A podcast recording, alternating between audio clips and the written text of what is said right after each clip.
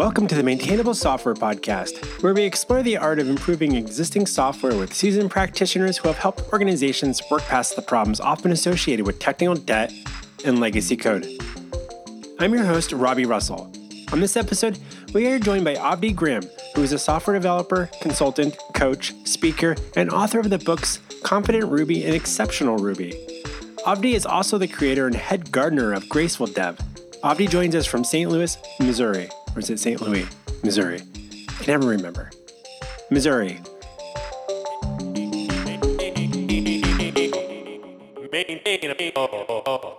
Avdi Grimm, welcome to Maintainable. Thank you for having me. So, as you reflect on your time in the industry, what do you believe are a few characteristics of, dare I say, well maintained software? Um, that's a good, really interesting question. I think I think more often about the characteristics of the teams maintaining them uh, than the software itself, um, because I think that often makes or breaks it. Um, well maintained software uh, has, I think, has a lot of attention paid to documentation. Uh, that's one thing that stands out, and that can take a lot of forms.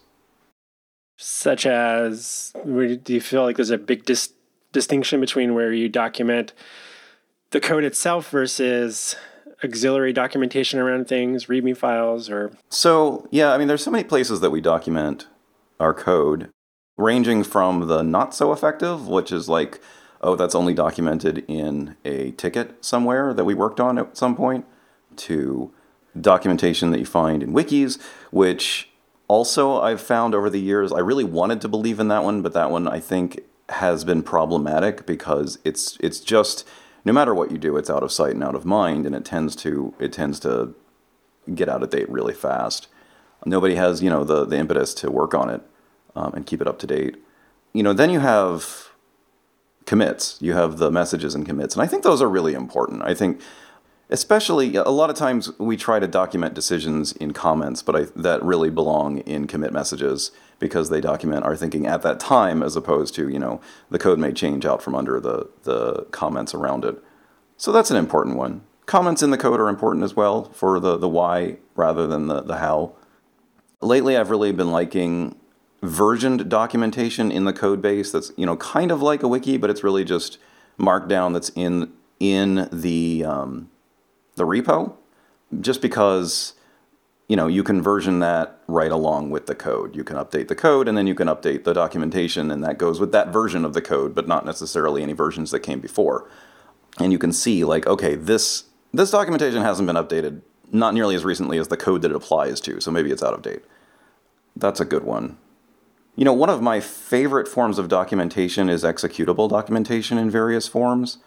And I view all of this as kind of a, a continuum of reproduction uh, from the the README, which is like telling people how to to reproduce something manually, and then you get into automations. You get into like in a for instance in a Ruby or Rails project, you get rake tasks uh, that document how to do something, and um, can often tell you like how to work with a particular service that we work with uh, in the form of code that runs, or maybe at least ran at some point. Um, I really like that kind of documentation. I'm curious about that like rake task type of example there. Can you do you have like a, a recent example off top of your head that kind of dig into a little bit? So I've been working for my site Graceful Dev. I've been working on this kind of recursive book, which is a book about project automation, and it is also it documents the automation for the book. It's kind of a cycle, and um, it's a it's a fun exercise in these kinds of of things. And I was writing uh, yesterday about a part where I wanted to do some writing to an external API as part of pushing the book to a, a, a, learning management system, which meant that I first needed to figure out how this API worked and what kind of data models it used um, in a way that was more concrete than just like reading the, the documentation that it had.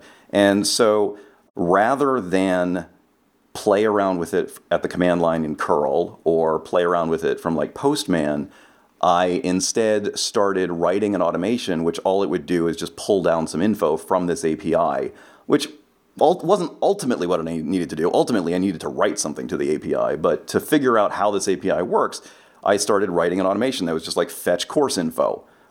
you know, I wrote a line and then I executed the rake task and I saw that that worked. And so I added another line to the rake task and I executed that. And if that broke, you know, then I revisited it and figured out what, what I was doing wrong.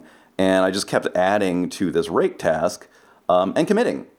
And it's not a task that does something the project needs by itself, um, but it, di- it does document in an executable way how to interact with this API, how to set net HTTP up to talk to this API, how to do the authentication, and stuff like that. Uh, and and I, I'm really a big fan of that. Lately, I've also been really applying that a lot in the form of dev containers. So, like every project that I work on has expectations about tools that are installed and libraries that are installed, dependencies, operating system versions, and stuff like that. And if I can create a container for development for that project, then that container definition, the Docker file, the, the Docker Compose file, can contain an enormous amount of information about what this project needs in a way that's very portable. And you can, you know, even if you're not going to use it in Docker, you can read through that and be like, okay, here's where they're installing, you know, curl. Here's where they're installing um, the MySQL libraries or whatever, and and understand what the what this project needs to run. That's great. Do you, you know, kind of digging into that example with your rake task there and and documenting that for project you're working on. It's something that I've done over the years where you can go into Rails console or you know like a Rails app and you're like, well, I want to play with this gem to kind of interact with an API, but I'm not totally sure how their system works because not all documentation on APIs is super intuitive or or sometimes even you want to pull some real data down, you know, from you know, so you're playing around with it. So I've kind of taken that approach as well where I might put together a rake task that I can keep rerunning and like okay i get a little further spitting out some output or something to you know in the terminal or whatever. So i'm just just so i can kind of play around with it without having to build a whole interface to it or plug in everything behind the scenes and everything. So it's kind of a way to debug or just like maybe even just like understand how i might approach interacting with this you know this client library and an api or something if i'm especially if i'm using some sort of open source library where the documentation is not super it doesn't seem to be applicable to exactly what I'm doing right now, but I want to know, okay, what kind of data might I get back, or what does that actually look like with this client's data, where rather than some generic stuff that might be in the documentation. Right, right, and there are a lot of nice interactive ways to to to do that kind of research and discovery. Um, but I really like to lean on ways that give me a persistent and shareable and versioned notebook or sandbox which is which is what you get when you decide to go ahead and use your project automations to do that and save it there, leave it there. You know, you don't have to to take them out once you understand it. I always think about how when I'm pairing with people and I start doing that, I'm like, well, part of my motivation there is to avoid copy pasting. I'm like, okay, I'm in an editor. I got this like I'm interacting with a client API, and I've got these like four or five lines that are doing some stuff. If I'm, you know, one approach might be just copy and paste this up in a Rails console and see what's happening, and then but then I have to go back and repaste it again every time I want to do it. And you're like, where am I at? Or have I set the variables and that it's depending on? So that can get a little tricky and stuff like that. And you can also use things like, uh, you know, open up a debugger or a pry in the middle of that and, and interact with it as well, which is pretty awesome. Anything that you can turn into a REPL, like any process that you can turn into a REPL, I think it becomes more becomes more tractable. I hadn't thought about keeping that stuff around for a long time though. I mean, I think at some point you need to figure out how you're going to organize it in a way that says, okay, this stuff over here is research and this stuff over here we actually expect to run. But yeah, I don't like have a huge problem with having your research version somewhere that you can find it and actually try and run it. That makes sense. Do you use the uh, metaphor technical debt debt much? Uh, yeah, I mean, I think it's it's still a useful metaphor. I think it's, it's it, it has its limitations, uh, but it is a useful metaphor how do you define that or talk about it with people that you're collaborating with? Is do you find that people share the same understanding of what technical debt is, or do you feel like it's drastically different in every team that you've ever been a part of? I think most teams I've interacted with have a roughly similar idea of technical debt. Their management doesn't always have the same idea that they do, but I think most most developers seem to understand that it refers to friction. It refers to the parts that constantly give you friction. You know, some people take the metaphor really seriously in terms of like, we are choosing to go into debt here. Some take them less take it less seriously, just using it as as a general term for these are the the areas of friction in our code base. How do you go about like organizing technical debt type tasks versus like say new feature bug fixes? Do you feel like there's been a common thread that you've seen has worked well in teams where they can properly identify it, prioritize it, and then potentially even sell the the like say the business people. I'm air quoting that uh, the the product owners or whoever's making the decisions about what priorities look like to kind of advocate for improving some of that or re- reducing friction. Well, I think it's really important to have some data collection on like you know your churn your like this which parts of the code base are the sources of defects and which parts of the code base are where it gets changed the most and when, where do those collide those sections collide? You know if you have some data over where you know where the most of your churn is you can say okay we, we'd really like to to um, to spend some time cleaning this up. But i mean most of the time that's really more of an organizational issue um, a lot of times it's organizational debt as opposed to technical debt because it's really about. I mean, where you find this stuff is is where people's understandings have to need to come together. It's in the code where people a bunch of people's understandings need to come together, and sometimes that's artificially put together. You know, that's that's a, an area with that might have been artificially dried up, and maybe two people they could be it could be separated out, and you could allow a little bit of, dare I say, dampness and allow things to sort of to proceed two different things to proceed their own ways um, because they're really different con- they might be sort of different facets on the same domain understanding but they are different you know coming from different angles. Something that has really changed how I f- think about technical debt though is I think I think there's a there's been an understanding for a long time that we deliver features. Business comes up with features that they would like. And we deliver those features, but then along the way, sometimes we accidentally deliver some technical debt too. Or maybe deliberately, if, if we're just deliberately going fast. I don't know. And, and the, the, the way that my mental model has just completely changed is I don't really believe that we deliver features anymore. I don't think that that's a useful model of what we do. Um, what we do is we is we carry capabilities or we support capabilities, whichever word you prefer. And I think of this mentally. I think of this in like as like a, a computer role playing game where you have an inventory. Um, maybe one of those games that has like the grid inventory where you have to kind of slot things into the grid, and eventually you run out of space. It's not like you can make a feature take up zero space. We like to believe that there is such a thing as done for a feature um, and that if we could just do this right, uh, we could figure out how to deliver features and have them be done.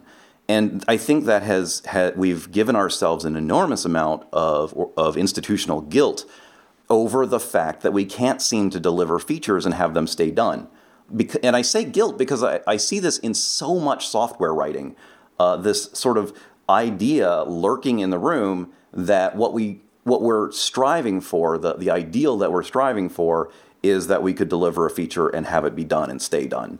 Um, and not have to revisit it constantly, whether because of bugs or because of misunderstandings. And that's just not that's not what we do. What we do is we support people, we support capabilities that hopefully people want. And that is always, every capability is always going to add to our inventory until it's gone, until it's dead, until it's out of the code base. And we can, we can defrag that. You know, we can do things that enable us to sort of move those into smaller slots in our inventory and slot them, you know, a bunch of things together until so that they they really f- take up a smaller space in our in our shared mental inventory, in our inventory of maintenance. And that's totally possible. And that's, I think, what we're doing a lot of the times when we talk about refactoring, we talk about refurbishment, we talk about redesign. That's what we're doing is we are kind of we're, we're smoothing off some of those rough edges and allowing things things in our inventory to take up a smaller amount of space. But ultimately, there is a limit to how much a team, a, a a, a, a system of people, a socio-technical system of people and software can support. And we, I think that it's important you know that so that's like the thing that's really changed my thinking the most is we need to reflect that to the business that like this isn't like it's not reasonable to expect that at some point uh, the feature will be done and it won't take up any any space for us anymore. You're gonna have to maintain it, right, and continue iterating on it.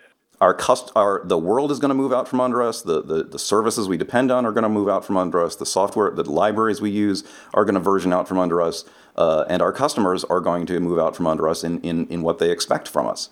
Um, you know, so no, it's you know until it's gone, it's always going to be part of the capability that we carry. So another thing I was looking forward to speaking with you was related to DevOps. And so in preparing for this conversation, you conveyed that DevOps is a philosophy, not a role, which perked my ears up because I've always I'm creating or I'm labeling tickets in our ticketing system like, oh, this is something this is something for the DevOps person to work on. What do you mean by this? Okay, all right. So I should probably preface this with with the statement that I am definitely not a DevOps expert. There are some folks out there. I'm not one of them. I was kind of late to boning up on all this stuff, and I've been doing my best to read up on some of the kind of formative texts of of this discipline and and what it's all about. And it's I mean, it was hard for me at first. And I want to say this because I suspect I'm not the only one. It was hard for me at first because it's not like a technology it's not even a management style exactly, like you know matrix management or something. Uh, but but I did you know I did read some of the the sort of founding documents. I read the the the Phoenix project. Recently, I read Team Topologies, which is a nice little book that that kind of slots into that that world of literature. And I've started to you know listen to more people in that field. And and I mean my the, my biggest takeaway is that it's about stream alignment, uh, which okay uh, buzzword. It's about, like we were saying, you're here to support capabilities. You're not here to churn out widgets. We are here as a software organization, as a socio-technical system to support certain capabilities. You know, somebody can can type in an address and get a and get a map to that address or something. That is a capability that you add to somebody's life. And as an organization, we support that, you know, from the perspective of people writing software that does that routing and um, people working on systems that that host the software and people who who respond to support requests and and all kinds of things. You know, the the message of like the the Phoenix project and related related work was it works better when we all work together, when we're not throwing stuff over the wall at each other to to say, okay, I am done with this feature. Now I'm going to hurl it over the wall at at ops, and they are going to put it into production works a lot better when everybody's working on that together. They're they're not they're not um, treating it as you know basically a waterfall process. You know, the, my understanding is that it's a philosophy of let's blur those lines more. Let's you know, as developers, we should also be writing the automations that perform our continuous delivery. And we should be maintaining the automations that perform our continuous delivery and be responsible for them. You know, if if if our capabilities aren't getting to the end user, we're not done. So, you know, when you listen to the people that, that kind of coined the term DevOps, they are talking about bringing those skills into your development organization. They're talking about being able to be responsible for your whole continuous delivery pipeline.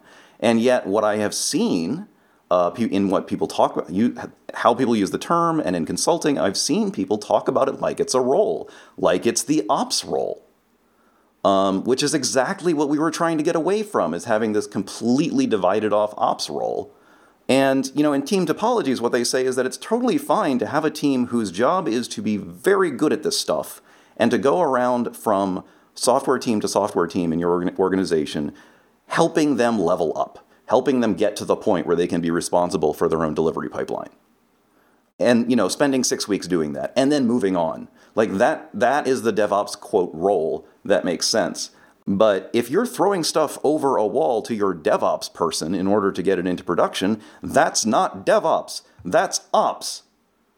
Inside my head, I'm like I'm thinking through a couple different thought patterns here. One, I'm like, I understand the well, it kind of feels like a role in some ways because there's like, well, is there going to be some certain people that are way more ex- skilled at this because they know they know the infrastructure and they understand like if you're pushing things out and automating delivery through some cloud platform, you know, AWS cloud, Google cloud, whatever, right? And then like, there's there's like domain knowledge you got to learn around all that and keep up with with all the tooling there, while you're trying to keep up with the tooling of the programming language or the framework or whatever you're using yourselves or the multiple frameworks you're using just to put out like a new feature capability.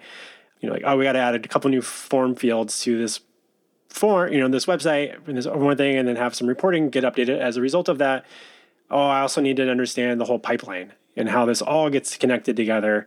And wondering, the thing that I keep coming back to in my head is just like, it feels like there's a lot of prerequisites getting involved in, in, in the process but maybe i'm thinking too granular to the individual and maybe it's just like understanding that there's a t- team dynamic but how do you not end up with some sort of specialization in the same that you would be with like certain people might have a lot more experience refactoring or system you know architecting everything and they can't be part of every single conversation and the junior developer on the team that joins is like cool i've got i've been doing this for nine months now and wait what am i doing with docker and all this you know stuff? Like where is that and like or, or is this something that DevOps, is this something that really larger organizations could fully support? Whereas a small, scrappy team, you're like, maybe you're going to be a little bit more specialized. Um, I mean, I, I, honestly think in the in the small, scrappy teams is where you most need to to um, absorb the DevOps mindset, the, the philosophy of we are responsible for this. This is our this is our thing. It's our pipeline. Our you know we're delivering this straight to the customer. And and if if there's some someone in there who's like a bottleneck and an opaque black box to our delivery, that's that's not going to support our process very well.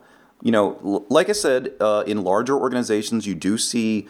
Um, I think they call them an call it an enablement team, which is the like the, the team of people who are really pros at the like delivery side and the the the CI side, and they're going around. They're spending some time embedded with teams to kind of get to to work with them to build out an integration and delivery infrastructure that the and and build out that inf- that understanding with them so that they feel like they have some confidence around their particular um, integration and delivery setup. And you also see in larger organizations, you see a team who's responsible for basically coming up with best practices and like moving us all over. Like, oh, you know, we're gonna we're gonna get an account with Circle CI and we're going to spin that up and we're going to figure out how to use it well in our organization and then we're going to promulgate those practices maybe come up with some like boilerplate for process, for projects that we recommend you all use.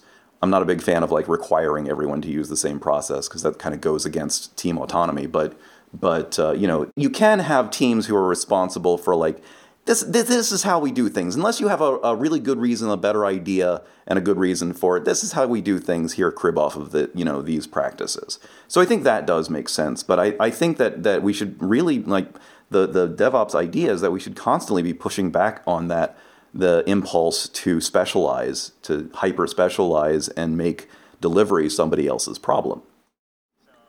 I, I should probably like like spell out like the problems I've seen with this and you know the the biggest problem I've seen is just uh, people being blocked on you know continuous integration issues and delivery issues that they are not empowered to fix. You know, sometimes for minutes, sometimes for hours, sometimes for days, because it's somebody else's problem. And I think that's that's just so like it takes away so much from this wonderful world that we have now of of being able to do continuous delivery, you know, and and being able to do like very fast incremental agile development that if we can avoid that then we should.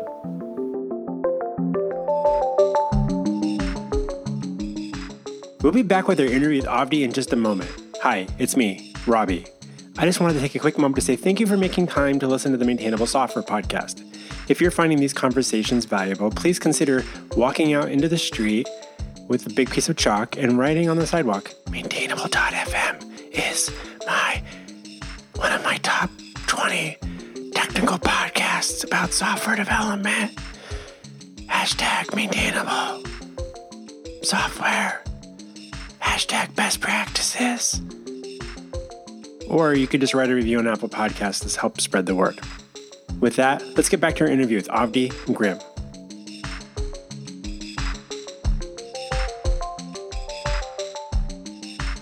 Have you seen any seen any teams or been part of a team that you feel like has done a really have been really effective at saying keeping their dependencies or their frameworks, like say Rails or whatever they're using, like keeping those core libraries and frameworks up to date while shipping new capabilities? Or has that always been like a, oh, we should probably get around to that at some point and it gets kicked down the curb a year, five years? You know, the last uh, the last group that I did a fair amount of consulting for did a pretty good job of that.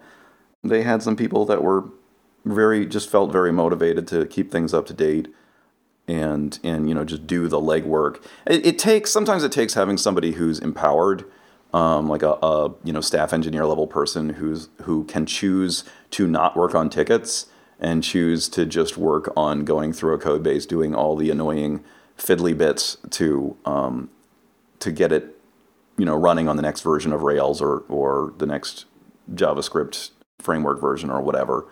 Um, so I think that's that's a pattern that seems to help is having that person have you seen it been very effective where those people have been able to help spread that skill set or confidence or comfort? Because I mean, I'm sure you've, you've been in this scenario where like, okay, we're to create a branch. We're to start going down the path of work and upgrade. You get a couple days into it. You're like, okay, this is opening up a bunch of rabbit holes and things that rabbit I, holes yeah. This is going to be bigger. I'll come back to this. I had to jump over to something else. A couple weeks go by. You dig a little bit where was i? And then it keeps you know you got those branches. Like every project i feel like i ever see has some branch up on github or git or bitbucket or whatever that's like an attempted upgrade that hasn't been touched in like a year. And you're like oh yeah we tried but kind of hit a bunch of hit a wall and didn't know where to proceed and and the, the world has shifted since then as you said earlier like the all this stuff is going to change out from underneath you unless you you stick around and just stay where you're at which isn't great either yeah, I mean that that that group that I was I'm thinking of, they actually had. Um, this changed my thinking a little bit. They had a pretty strong policy of we don't lock things down version wise if we can avoid it, and we we use like Dependabot to just constantly accept updates and review updates, and that's like part of everyone's job is to look at those look at those Dependabot tickets, and if it's if if there's no red flags, then go ahead and approve it. I mean, I think you kind of have to accept a culture of it's better to break things by upgrading than it is to allow them to fall behind. You know, fall, fail forward is the way I think of that, or fall forward is, you know, and, and maybe, yeah, maybe you'll have to to fix something that broke because you up- updated. That always comes back to touching on the. I mean, what is the the the alternative there? Is it that in the he- I, I would imagine there's a lot of people like, well, I don't feel confident enough in our tests that's going to catch something, right? And so it's like if you don't feel confident there, when will you ever? And then so there's always like this little void of like, well, we'll get some more time to backfill some of the missing tests at some point, so we feel more confident. But then that may or may not ever happen, and so then the upgrade for a library or whatever doesn't happen.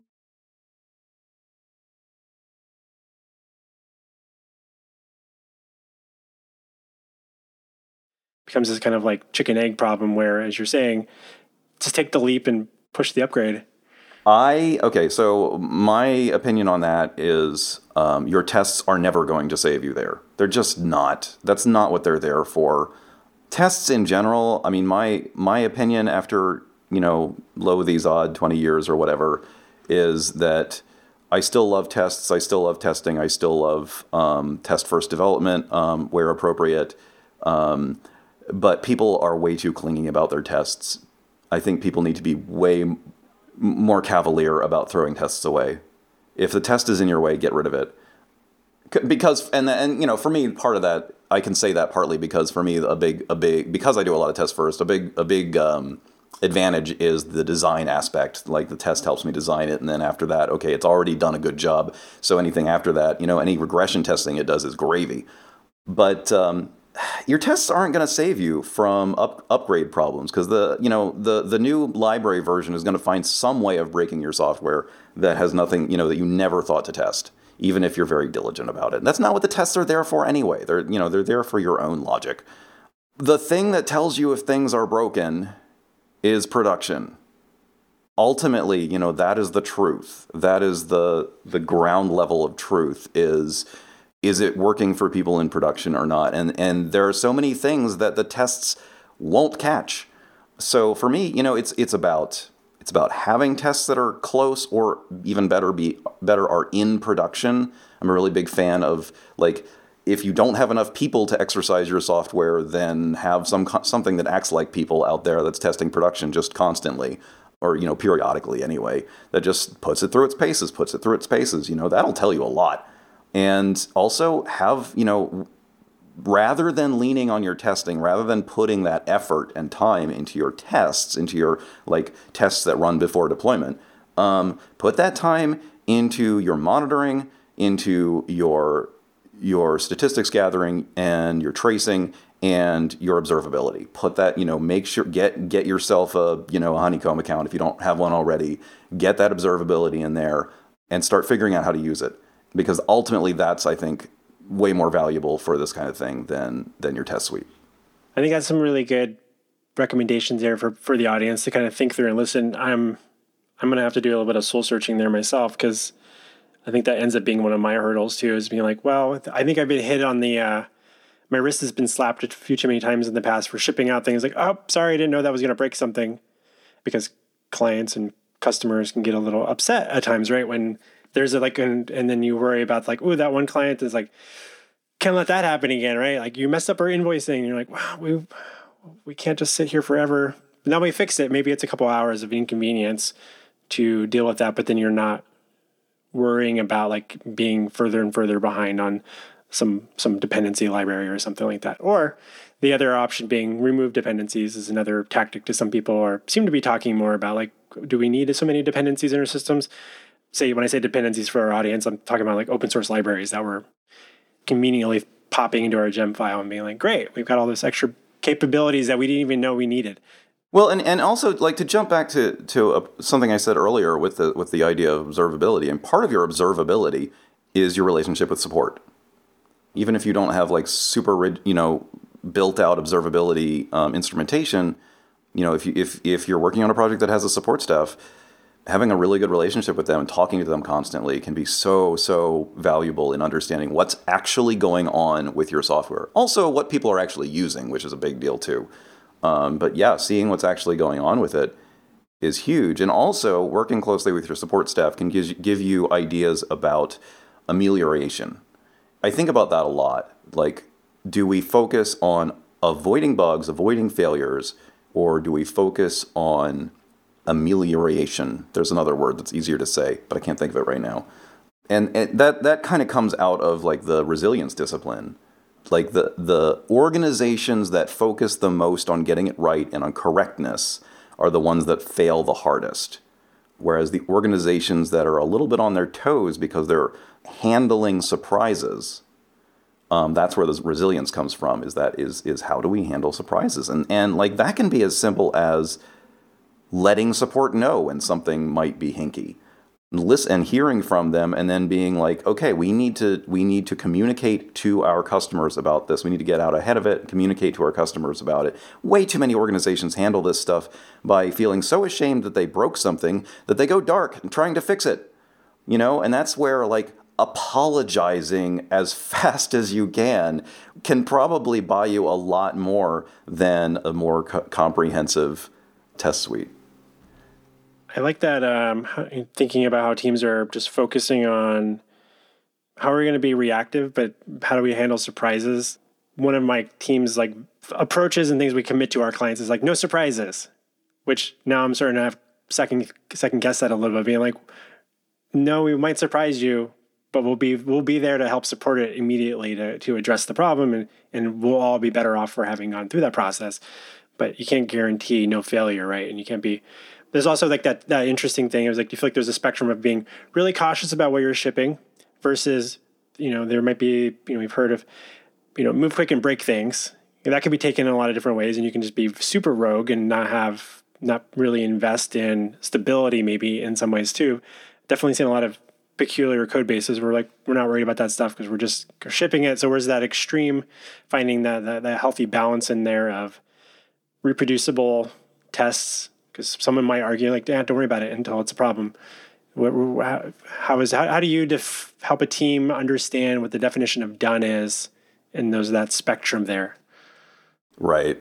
Yeah. Of course, as, as as you know now, I don't believe in done. Nothing is ever complete. Nothing's ever done. Yeah. Um, this is making me think a little bit. I had to. Sorry, I was typing a little bit on the, on the on the mic, but I had to look up. There's this wonderful book, The Field Guide to Understanding Human Error by Sidney Dekker. Have you ever uh, heard of him?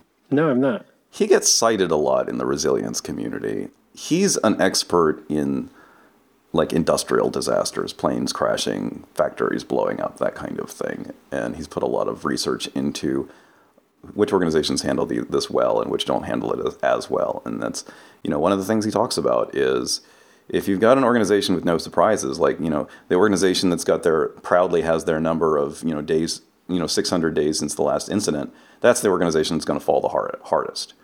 If you have an organization that's constantly dealing with, with incidents, you know, as counterintuitive as it is, that's an organization that knows how to deal with incident, incidents rather than sweep them under, under the rug.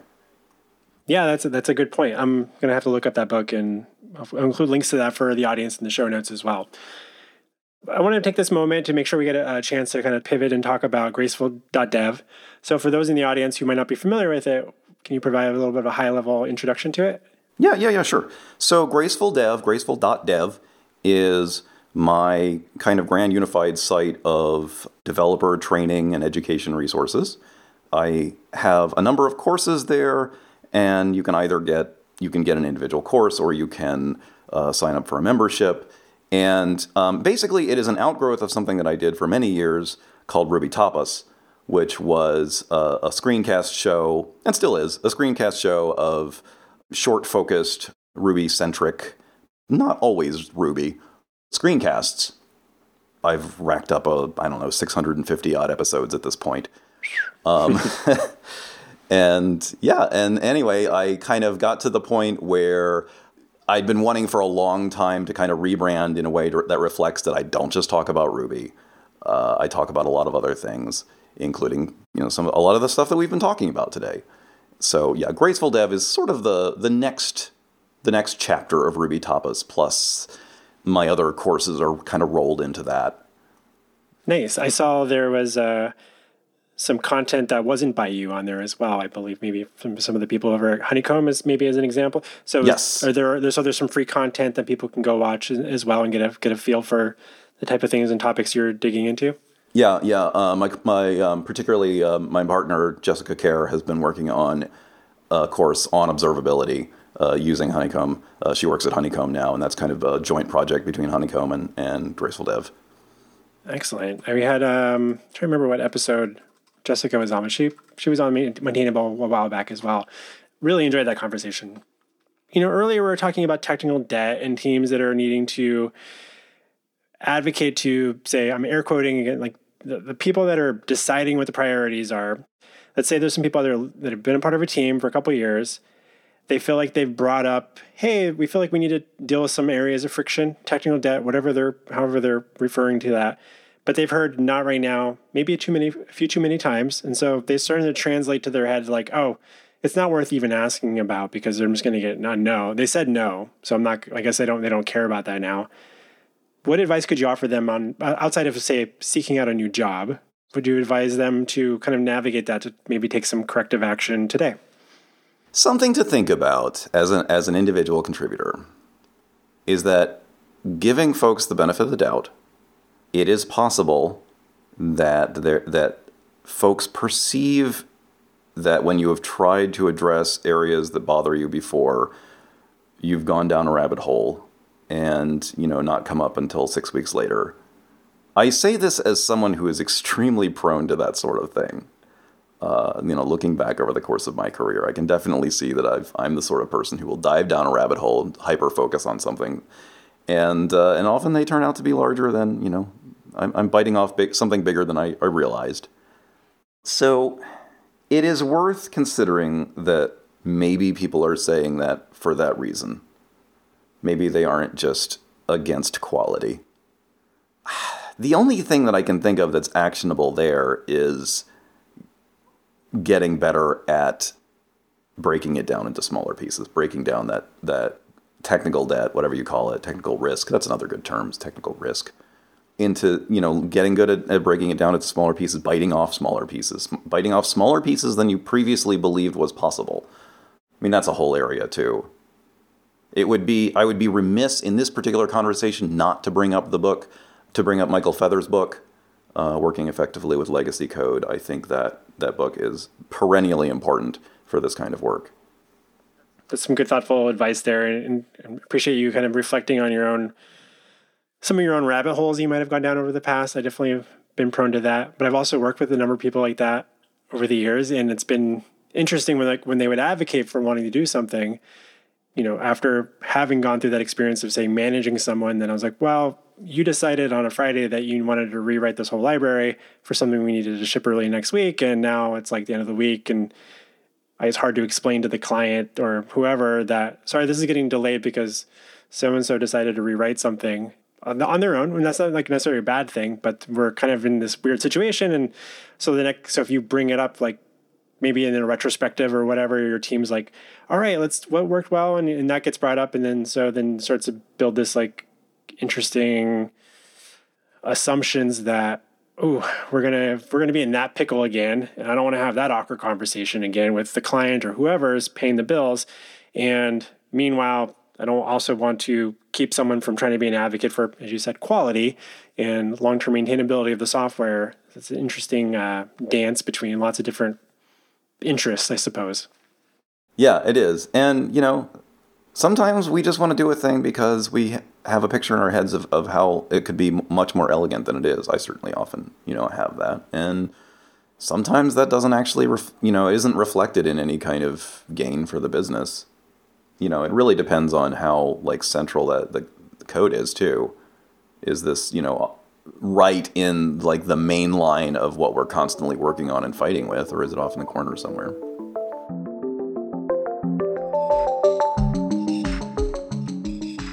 Hi there. Do you know someone who might be looking for assistance with their Ruby on Rails application? Planet Argon would love to meet them. We're offering a $1,000 referral bonus. Send someone our way, and if they sign up for services with Planet Argon, we'll give them a $1,000 discount. And in return, you'll get a check for $1,000 in the mail, just for knowing the right person.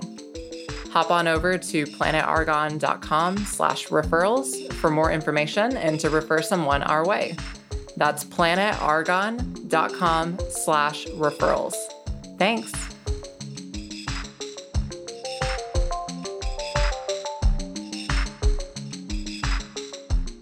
My couple of quick last questions for you, Avdi. Uh, I know you mentioned a couple books already, but is there a non-software, non technical book that you find yourself recommending to peers on a regular basis?